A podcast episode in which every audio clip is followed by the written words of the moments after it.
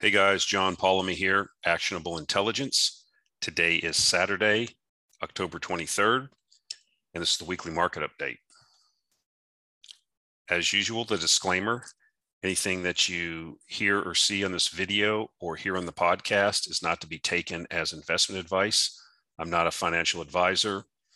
Uh, I am not licensed to give you advice. I'm just a guy on the internet. Please take that into consideration. Please do your own due diligence. It's your money and it's your responsibility. Okay, before we get started, uh, just wanted to talk about a couple things before we get into the weekly news. This is going to be really energy heavy this week. Um, but one of the things I wanted to talk about was, um, you know, things are really starting to go our way, at least with oil prices. You know, I'm not gleefully rubbing my hands together because, you know, I think that oil is going to go over $100 a barrel and I'm going to make all this money. A lot of people are going to suffer. You know, it was sad the other day. I was watching clips. I don't really have cable or a satellite dish, but I do see clips on Twitter and other social media. And they wheeled out Mr. Biden and they were talking to him about high gasoline prices and inflation and these type of things. And it really struck me um, how clueless most politicians really are. I mean, I kind of knew this already. It's not a big revelation, but they really don't have a clue how the real world works. And uh, he was talking about people in the Middle East, Middle Easterners are trying to call him, and he's going to do this. He's not going to do anything. Oil's going over $100 a barrel, you know, unless we have some kind of like economic meltdown. The world's recovering, um, and not enough investment has has happened. And you know, we're going to be looking at very high energy prices for, I think, an extended period of time. Now, we've positioned the portfolio for that, and that's going to be to our benefit. But I don't want to lose sight of the fact that, you know, this is going to hurt a lot of people. Uh, $5 gasoline already in, in California. Um, natural gas prices uh, already you're seeing on the uh, news reports where they're telling people they can expect their winter heating costs to be 30 to 50% higher. People just don't have the money. And I think it was going to be blowback. You know, a year ago, two years ago, three years ago, we were talking about energy independence. We had, we were exporting energy. We were opening up new frontiers. Millions of jobs have been created. It's really sad that you know we really have to get like a rational energy policy in this country. Um, other people that we're competing with in the world are doing that. They're not just focusing on one type of energy, i.e., unreliables and then demonizing the fuel sources that have allowed the progress in the civilization that we take for granted. And if we don't prioritize a rational, real, well thought out, and strategic energy policy, um, we're going to be an also ran country. And it's just eh, the, the current leadership that we have in this country, uh, and even the past regimes, they really don't have a clue. And um, it's unfortunate. Uh, just a reminder uh, that I appreciate the the viewers. Uh, the channel continues to grow. I really um, am doing this because you guys are responding. Uh, appreciate the comments. We get a lot of comments, great comments. I really do take my commission seriously. You know, I sometimes feel a little bit guilty because I, I do work a, a, regular job and do this and write the newsletter. And sometimes I feel like I don't put enough effort into the newsletter. I do put a lot of effort into it, but I'm almost to the point where I'm thinking about maybe taking this whole thing full time. I haven't decided yet, but I mean, if I could just do this full time, I'm thinking about how deep diving into the information I can go, how much better I could make the production quality of these things. So it's not a certainty yet, something I'm thinking about, but you know, the commission and the trust that people have given me. I mean, I've people have written me letters, or not letters, but emails or direct messages. And um, you know, we've really affected some people's lives. We've got people to reconsider the way they think about things, um, about economics, about energy, about uh, just life in general. We've had our some of our picks in our newsletter create wealth for people that has changed their life in a positive way. And you know, this is what I really wanted to do. I mean, anything worth doing is worth doing for a profit. Uh, I do believe that. That's why I don't just give my work away. Uh, so I don't like the sleazy newsletter business and being a newsletter, if you will. Uh, I'm trying to be an information source for people. I'm trying to give people, people ask me, what do I get when you subscribe? Well, I'm not just printing out like some tip sheet at the horse track and you just pick these stocks and you don't have to do anything. I'm trying to impart knowledge and give you the benefit of the mistakes that I've made over the last 30 or 40 years of my investing career. You know, the greatest asset we have is time. And I wasted a lot because I didn't have the benefit of learning things from a mentor that could uh, give me a well-rounded education on uh, some of these things and you know maybe sometimes that's just what it is you have to go through it yourself and then develop your own style and you have to get those battle scars i'm not sure but i think that you know the advice that's given by many wise people which i believe also at this stage of my life it's better to learn hard lessons vicariously through other people's misfortune than um, experiencing it yourself. So that's what we're trying to do. We're trying to teach good investment practice, the difference between investing and speculating, um, how to look at these things, how psychology plays into effect of this, how sediment, you know, how to control emotions. These are all very important things, maybe even more important or probably more important than actually picking the individual stocks. So, you know, we do i do pump and pimp the newsletter in these videos you know the actionable intelligence alert newsletter has taken off we've had really good returns uh, if you're interested you can go into the show notes there's a subscription uh, link there uh, 12 issues a year commentary uh, we now have a discord channel where we have a lot of the subscribers interacting we're getting a lot of good um, information there and exchanges.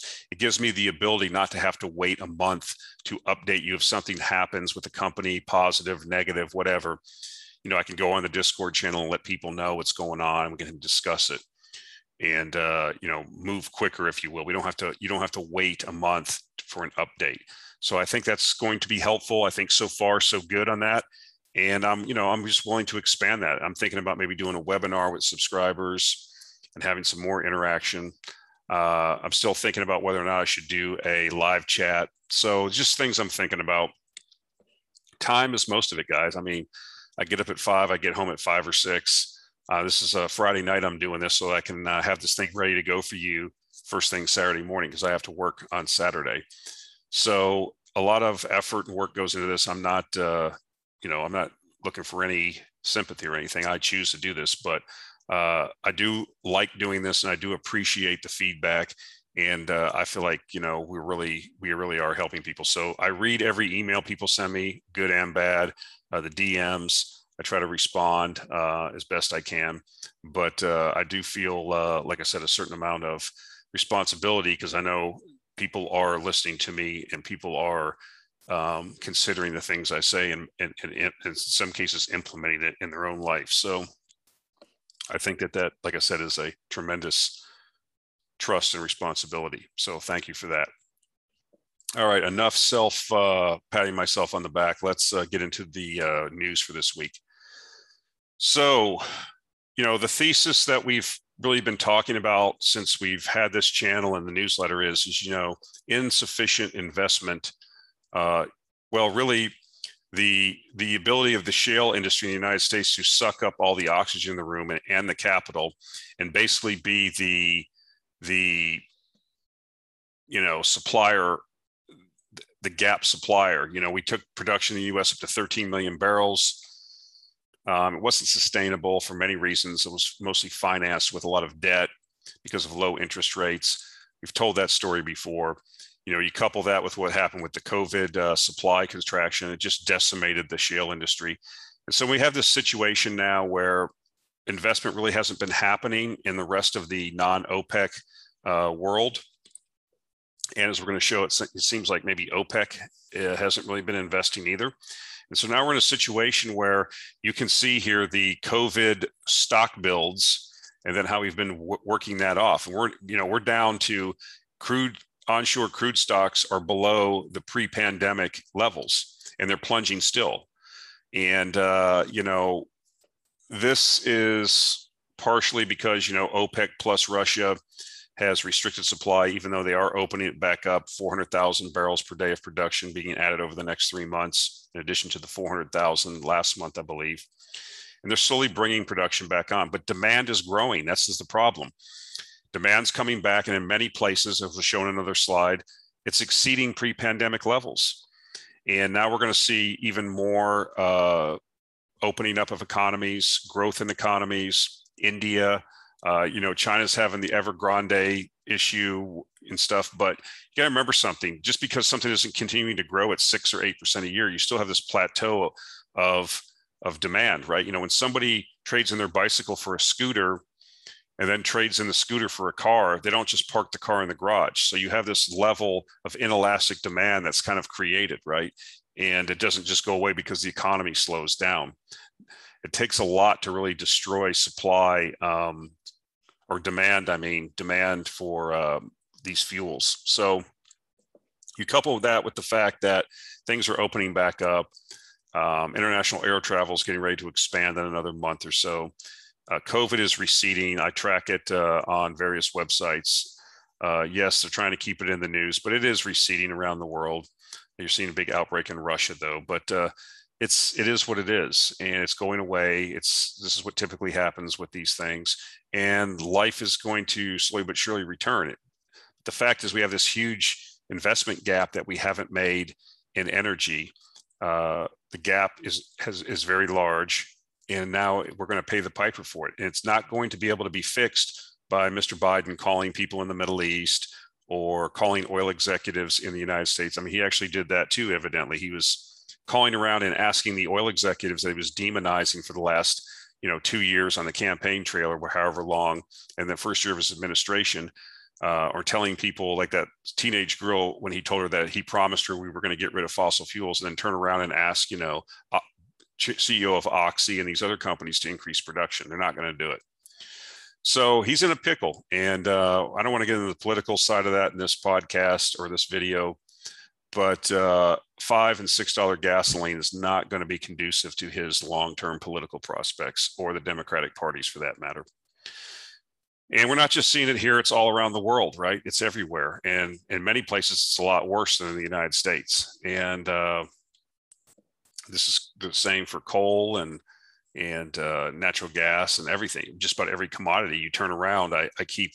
I was talking about that on a Discord channel with some of the other members. You know, it's like every time you turn around, something new. It's like magnesium. Who even thinks about what is magnesium used for? Well, there's a shortage of that evidently now. So it's every time you turn around, it's like tin and all these other things. Everything's making these all-time highs and stuff. So it's like you can't kiss all the girls right but uh, there's a lot of opportunity out there and uh, i don't think it's a flash in the pan will there be pullbacks yes there will be pullbacks will there be volatility yes there'll be volatility we saw that in uranium you know we had the big pullback after the run the fomo run it pulled back we're back up to those levels i mean the this the sprott um, uh, situation is working exactly like we thought it would so uh, we are we are now starting to reap the paper rewards. Remember, we got to actually sell these things to, to take the money off the table, but I think it's still too early to sell at this point.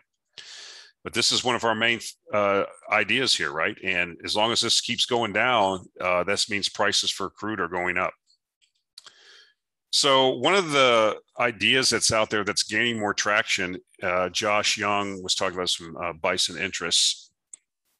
He really got me on this, and I'm just finding more and more news items. You know, this we've already seen, and I've talked about in previous videos, where certain OPEC countries, i.e., Nigeria, i.e., Algeria, i.e., Angola, are not, or as Angola and Nigeria, were not able to meet their quotas. So they're just leaving money on the table. They're deliberately not pumping.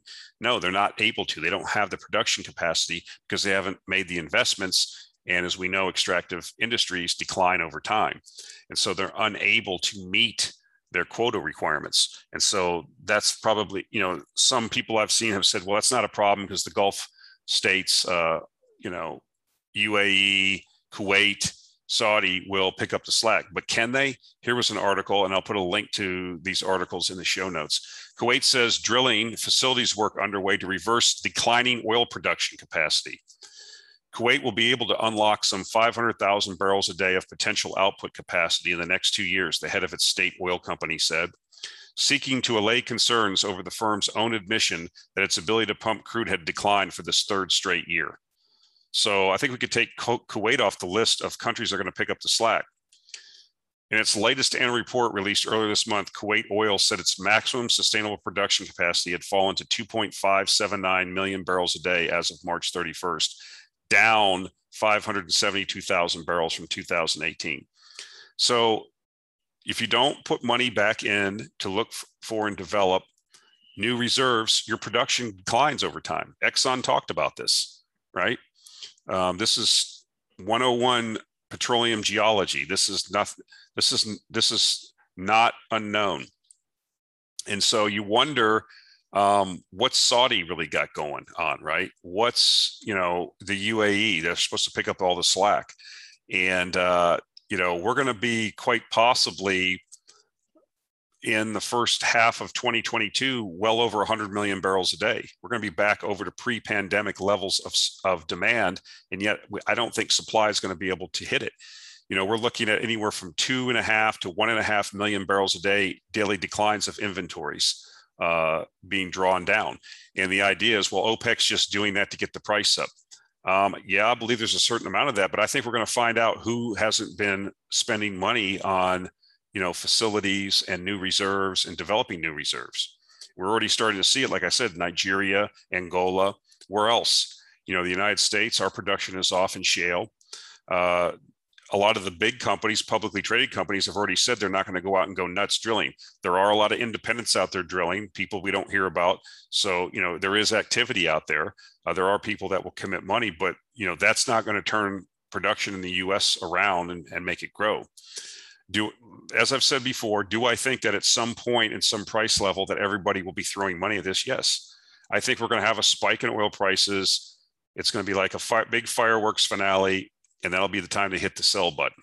And then, you know, uh, prices will be sustained for some period of time, and eventually they'll solve the problem. You know, high prices cure high prices, just like low prices cure low prices part of the problem is right now is that we're climbing a wall of worry right a lot of people don't believe that this oil price rally is sustainable or is real and i'm seeing people even on twitter people that i follow um, you know maybe we're wrong. We have one guy saying you know just wait a year from now we're going to have a bus we're going to be down at $25 a barrel. I, I i don't see that. You know anything's possible and uh, but you know when you start putting time and price on a on a prediction that's a quick way to uh, get yourself um, ostracized very quickly let's say. But the fact remains we're seeing more and more information like this come out where all these people you know russia's in the same boat you know there's there's there's certain uh, views that russia doesn't have the production capacity and that you know same with its natural gas. And things don't need to they only need to slip at the margin one or two percent and you have a major problem. And that's what we're looking at. So you know now we're seeing the iraqi oil minister i think said last week that you know like a couple months ago he said well $80 a barrel was probably too high. Now he's saying $100 a barrel is too high but that's where we're going. So uh you know i don't say it's a straight line but you know the demand's not going away as far as i can see at this point. and here is the issue, right? It's not just oil and gas and coal, it's everything. Here is a, I really like this uh, Crescat Capital. They put a lot of good charts out. Uh, so kudos to them and credit to them on this. But this is a year over year change and commodity producers capex cycle, aggregate trailing 12 month um, USD millions. It's uh, commodity producers with market cap above 1 billion in the Canadian US stock exchanges. And look where we're at. We're down, you know, we're down at these low levels. We've been down here for a decade. I mean, we've been, you know, we had this little spurt after the um, 2008 financial crisis, and then we've been in decline. We had another little spurt, but you just see the money's not being invested. Yet the demand and the required uh, su- supply that has to be met and demand that has to be met uh, is growing over time, and we haven't made the necessary investments. It's really that simple, and it's across the board. And uh, I think that's what, you know, I put it up here lack of investment equals lack of supply. Uh, unless, you know, if supply falls faster than demand, prices go up. You don't necessarily just need things to just grow forever either. If you have insufficient supply and we've really screwed up the supply chains to boot, um, this is where we're at. And you have oil company after oil company saying they're not going to go. Their their mandate is no longer go just drill baby drill. It's pay down debt, which is accretive to shareholders, buy back stock, which is accretive to shareholders, pay dividends, which is which is shareholder returns. This is what they're all about. Do I think at some point that changes? Yes, but not in the next couple quarters. The mandate is to return uh, money to shareholders. And we've seen executive after executive say there's just no appetite for for shareholders to from shareholders to just drill baby drill. Those days are over, at least for the near and midterm, in my view. Here we go again. You know, crude inventories at Cushing, that's Oklahoma. Stockpiles at the biggest US oil depot are falling to critically low levels. The last time that happened, crude cost more than $100 a barrel you know, I may have to subscribe to Bloomberg. I really don't want to because a lot of these articles I want to talk about are on Bloomberg, and then you only get to look at a couple a month free. Then they hit you up to subscribe. But uh, you get the gist here, right? Uh, you know, this is where we're heading to $100 a barrel. We're not seeing this turn around. We're in a shoulder season, and we're still seeing draws. Okay, in the uh, weekly reporting. And I'm not going to get into backwardation and these curves and stuff. That's a little bit too complicated and beyond the scope of this. Suffice to say that uh, demand is exceeding supply and, and stockpiles are being drawn down. And that's the price signal that's being sent to the market saying, we need you to produce more oil. And they're saying they're not going to do it. At least that's what they're saying currently. And so here's a uh, CEO from a conference call uh, for precision drilling. They do drilling wells. And here's what here's what he said, Kevin Neveu. We believe the mantra of capital discipline and sustainable shareholder returns will continue to be a key strategic focus of our customers. His customers are oil and gas uh, companies because he drill, does the drilling for them. So what does he say? We believe the mantra of capital discipline and sustainable shareholder returns, that's buybacks and, and uh, dividends, will continue to be a key strategic, strategic focus of our customers. So you're seeing this more and more. They're just they're just not going to go out and drill like they did before. At some point, I believe they will, but it'll be at much higher oil prices, and they'll have to be sustained for some significant period of time. And the wall of cash flow, you know, we're not we're going to start seeing the earnings start coming out next week and into November with a lot of these smaller mid cap Canadian companies that I'm in and a lot of the other companies. And I think people are going to be surprised. You know, we saw Halliburton come out last week. It was kind of a mixed message. Baker Hughes came out and said things were improving, but you know, they, they their numbers weren't that good. Halliburton said things are definitely improving. They gave good forward guidance. So you're seeing it, right? Even with the capital discipline, things are improving in the um, service sector, which is an area that I intend to move into further also in the newsletter. The, the, the moves that we've seen in the oil companies haven't even reflected the current oil price, and the oil services stocks are still flat on their back. They are like terrific bargains and they are eventually going to they're late they're going to be later in the cycle as the money starts flowing down from the high cash flows as uh, the companies and the national oil companies go out and rectify this um, declining supply issue. And uh, there's just tremendous values right now. I just saw Valaris last week just activated a drill ship for uh, Petrobras for a long-term contract. You don't spend, you know, 20, 30, 40 million dollars, whatever it's going to cost to bring that ship out of, out of um, storage, do the retrofit, tow it to Brazil, or drive it to Brazil and then put it online for a 548 day contract, unless you think that your business is improving. And so, yeah, Petrobras will pick up some of that, some of that cost, but the Valaris has to pick up some of that cost too. And that's not, that's not an insignificant decision in my view. These are the green shoots, if you will, of the recovery of the oil service sector. So here again, here's a, uh, a note um, upstream integrateds from the road. Let's see. Two days of marketing in Toronto featured a healthy amount of cross border discussion on names and US crude growth expectations, blah, blah, blah. With a clear focus on capital allocation in the Canadian upstream and integrateds group, given sizable valuation discounts. But here's what I want to get to with investors broadly paying little for growth in the space and for and free cash flow to EVs largely in the 20 to 25% range, our Canadian coverage universe investor preference for a greater clarity and emphasis on accelerating buybacks more than 5% standard normal course issuer bid levels. That means buy back more than 5% of your shares during your uh, uh, announced uh, non um, your bid and base dividend growth under defined capital allocation frameworks as a starting point in closing valuation gaps is clear. So this is what we've been talking about. This is what Eric Nuttall's been talking about. It's happening now. It's picking up momentum. We're seeing more and more announcements. Shareholders want buybacks and dividends. They want companies to come out and say, we're going to devote this much to buybacks, this much to dividends, and uh, you know, start getting on the board. And when those announcements come, I believe you're going to see the re-ratings. And if they don't, they'll just keep buying back their shares until they become valued again. Um, like I said, I think if you're not in energy and you're you're a portfolio manager, you're going to underperform tremendously. And um, I think you're going to, that's where a lot of the volatility is going to come. I think you're going to see people moving in during the quarter and then flushing them at the end of the quarter so they don't have it on their books. So we will see, I'm, I'm thinking, you know, this could lend itself to some opportunities too. You know, you probably wouldn't want to be buying at the end of the quarter because that's when people are going to be flushing the names to get them off their uh, list uh, after, you know, riding them for the majority of the quarter. That would be something to take a look at. So here's another article. China wants to cool coal prices. Similar moves from metals and crude failed. This is, uh, if you remember, we talked about this maybe a month or two ago.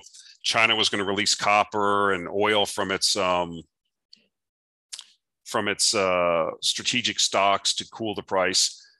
That might work in the short term, but then you've depleted your stocks. You have to rebuy. So it didn't work before, right? China's latest attempt to lower runaway commodity prices, this time for thermal coal, is likely to follow a familiar pattern of initial success followed by failure. And we have seen coal prices kind of get dinged a little bit, and the companies took a uh, hit. Uh, BTU, for example, I've got a lot of, but it's been pretty volatile regardless. Anyway, so far this year, Beijing has acted to cool prices for metals such as copper, aluminum, zinc, and iron ore, and for energy products such as crude oil and now coal. Each intervention has met with some success at first, but over time, prices have reverted to their prior upward trends. And, uh, you know, uh, unless, you know, we have this big output, you know, huge output in coal, which I think you probably see eventually, just like you will see for every commodity. But I've, I've seen, you know, issues, you know, a lot of the North American producers are unable to increase production. It's not easy just to just turn this stuff back on and you're reluctant to do it if you think it's just transitory, if you will. Okay. And uh, if you're telling everybody this is transitory and people are fearful, right? You're coming out of a bear market. A lot of these companies went through bankruptcy.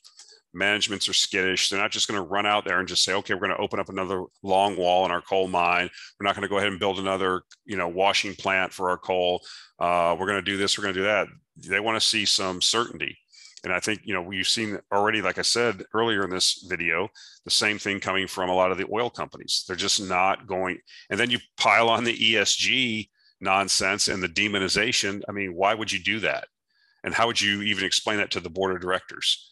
So um, I think the same thing's going to happen here. We see some, you know, a winner's going to play a big deal in this, I think, too. And I think it's really going to bring home to the masses. You know, it's mostly us investors and speculators that are seeing this and forecasting this. But I think the average person is going to see this. Um, and, uh, you know, John Q. Public is not going to be happy. So here's what we talked about earlier. Uh, here's a tweet. Petroleum minister in India says gasoline consumption in India is today already 15% above pre pandemic levels and diesel 6 to 10% above pre COVID levels. So the economy's bounced back tremendously in India. uh, many places, and you need energy to have a growing economy. To have growing economic activity requires energy. Energy inserts itself into everything we do, as we've talked about before. It's a you know it holds back chaos. It reverses entropy temporarily, so it helps us battle entropy and chaos.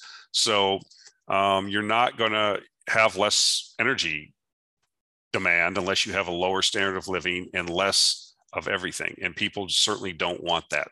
So here we are. I mean, this is why oil demand's going higher. This is why stocks are being drawn down. This is why the price is going up. And this isn't helpful, right? We keep this is why I keep putting these things on here. I don't cherry pick this, but I'm just seeing so many stories like this, right? Exxon debates abandoning some of its biggest oil and gas projects some Dow Jones off of Bloomberg, Exxon Mobil's remade board of directors. You remember they had that uh, uh, activist board that got uh, the backing of like uh, BlackRock or whatever, some other big uh, private equity or hedge funds, and got a seat on the board and was going to get Exxon to get away from its core business. I mean, what kind of activist is this? An activist usually comes on and tries to get the company to be more profitable or get rid of the old management that's holding back the company. These guys evidently have gotten on there to destroy the company and make it go away from its core competency, which is producing oil and natural gas and petrochemicals at a reasonable cost uh, uh, for society. So ExxonMobil Corp's remade board of directors is debating whether to continue with several major oil and gas projects as the company reconsiders its investment strategy in a fast changing energy landscape, according to people familiar with the matter. So we'll have to keep an eye on this, right? We've talked about it. We've seen more of this infecting a lot of the Western thinking, uh, especially in the US and Western Europe, this nonsensical idea of fairyland tales of you know clean green energy and you know no externalities and everything's you know rainbows and lollipops.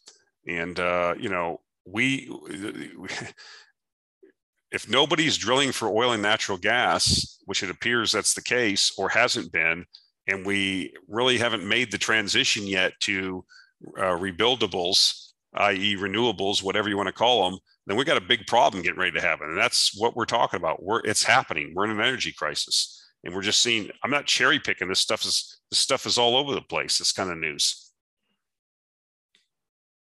And so I want to finish up today with uranium. I think uranium is just a tremendous story. Do I think it's too late to get in? No. It would have been better to get in a year or two ago when you could have bought the things for a lot, you know, 90% less in many cases what they are now. But I just don't I just don't think people realize what's happening here. I mean, we have you know a year ago i remember two or three years ago when i was doing started this series of videos i would talk about in the abstract you know the supply demand dynamics and you know uh, the industry being in liquidation and you know nothing ever happened right the price just stayed there the stocks didn't do anything and i think people you know would say okay well i agree with it but you know no one's going to sit there and buy you know stock in a, a, uranium developer or you know it just sits there and does nothing for two or three years. Most people won't do it. But i think we're getting paid off now and we just have more and more positive information. You know you have the sprott um, the sprott trust sucking up pounds every day or every other day whatever it is. You're just taking tremendous amounts of uh, material off the market. And now you have an announcement by Kazatomprom which is the uh, Kazakhstan's national atomic company announces it's going to start an investment uh, physical uranium fund. And so you've seen, you know, various companies buying uranium. Um, you've seen all kinds of discussion about new demand, Japanese restarts, recommitment to nuclear. France is recommitting to nuclear. Um, the United States is talking about it. You know, we've we've extended the life of plants. We've saved the Byron and uh, Dresden plants in Illinois. Um, and I just think, you know, I think what's really going to, you know, crystallize this thing, you know, you had a situation in the EU where 10 of the countries in the bloc have said they want the nu- nuclear power to be included in the renewable lexicon or whatever. And so you're just seeing it move that way, right? You, there's no choice. Um, and I just think that uh, we may even be underestimating how big this thing could end up being. Um, I don't like to talk like that, you know, rainbows and lollipops and get too crazy talk, but you know, uh, this thing could really take off and more and more money's coming into it. And like I said, you know, you get into that flywheel effect where money comes in. I'm talking about bigger money. It comes in, it drives the price higher. That generates more interest. That generates more funds coming in, which generates more interest. And the thing just keeps snowballing like an avalanche. And so this is, you know, you know, Kaz Prom. I think we've pretty much expunged the idea out of most people's heads that you know this this used to be the um, the boogeyman a couple years ago. Well, if the price of uranium goes to forty dollars a pound, Kazatomprom is just going to come in and flood the market. And as I explained many times, which and I think should be clear by now, um, Kazatomprom is not an old Soviet state company anymore that just tries to produce to meet the five-year plan uh, to increase production every year for the sake of meeting the plan. It's a company that realizes that it's managing a national crown jewel it understands that it's in the cuckoo bird seat it can be a price setter. And it probably has more information about the uranium market and the nuclear fuel market than, than most other people besides Cameco. And so why wouldn't they manage this to, to a maximum benefit of uh, the, the joint stock company and the, and the Kazakh national government and state? and that's what they're doing. Uh, they set up the trading arm a few years ago, and now they're setting up this physical uranium fund and seeding it. So, what's the article say? It's a straight off the Kazatomprom website. Kazatomprom is pleased to announce that its board of directors has passed a resolution to participate in a physical uranium fund, ANU Energy Ltd. The fund will hold physical uranium as a long-term investment with its initial purchases financed through the founders round investment totaling $50 million sourced from Kaz Kazatomprom National Investment Corporation of the National Bank of Kazakhstan, and Genchai Global Limited at 3%. Once the fund is operating, a second stage of development is expected to be carried out through an additional public or private offering with the timing and details to be determined by market conditions. At the second stage, the fund is expected to raise capital of up to $500 million from institutional and or private investors with the proceeds to be used for additional uranium purchases. This is a quote uh, from the company. The establishment of ANU Energy is a project that has been in development for almost four years as part of Kazatomprom's broader value focused strategy, not meeting the five year plan to just increase production, a broader value focused strategy that has been in development for four years. See, this is the, the mindset has changed there. And the fund will be operating in an environment of tightening supply, driving positive benefits for its stakeholders. So, you know, they realize how small the market is. They realize they have a big control of it. And so why not create another vehicle to help benefit and keep get the price up and keep it up for some period? Okay, so this is uh, this is a really tremendous, you know, I think uh, possibilities. And like I said, it's just one more piece of positive news. I mean, people say you have the wind in your sails. There's like a freaking hurricane in our sails with all the good news that's happening. So I'm really positive on uranium. I'm just sitting back now. You know, like I said, if you're a real want to just be straight uranium, you know, I, I, I don't subscribe to it. I probably should, but I've heard good things. About, you know, I know Justin Huhn. I've interviewed him many times. Um, uh, he knows what he's talking about. A lot of people have spoken very highly of his newsletter. If you want to be like Mr. Uranium, that's where to go to in my in, in my view for the retail investor. I have uranium things in my companies in my portfolio. They've done very well, uh, but I just don't have the time and, and the focus that he has to to cover that niche and um, or niche. So uh, shout out to him on that. Uh, check it out. Uh, but you know, I'm a generalist investor and I buy things that are cheap and out of favor that I think have a catalyst to go from horrible to less horrible. And that can lead to tremendous revaluations and has and will continue to. So that's what I do. You're going to get from me anywhere from emerging market companies to oil companies to copper companies to gold stocks to, you know, Uzbekistan, all kinds of stuff. If it's cheap and it's down 90%, I'm going to at least look at it. I'm very eclectic. I'll buy anything if it's cheap enough and I think it has a catalyst to turn around. That's my uh, that's my whole deal. And uh, what am I looking at now? You know, I think cannabis stocks have been tremendously, you know, beat up. I don't think they're low enough now to buy. I think, but uh, you know, that's going to be a tremendous market too. The initial, it's like every other market, like internet stocks and something like that. They had this big, tremendous thing a couple years ago. Everybody was in them. There's a lot of hokey companies. And then what happens? You know, you have a bubble, it bursts, all the has-beens, wannabes go away, and at some point you distill it down to what the real companies are going to be, and then this thing uh, recovers. And you know, after a big crash like that, you get valuations that are really being um, uh, created. And uh, you know, what is another thing I'm inve- I'm looking at? Well, I'm looking at different countries and their demographics and their housing markets and how underhoused places like Mexico are and how you can take advantage of that. Or maybe a bank, banks that have recovered in Europe that have finally got a lot of their non-performing loans off their balance sheet. There's there's opportunities all over the world, and uh, you know we're looking to uh, turn a dollar into ten dollars, not ten into eleven. All right, guys, that's it for this week. Uh, appreciate the, uh, I think that's the last slide. Yeah.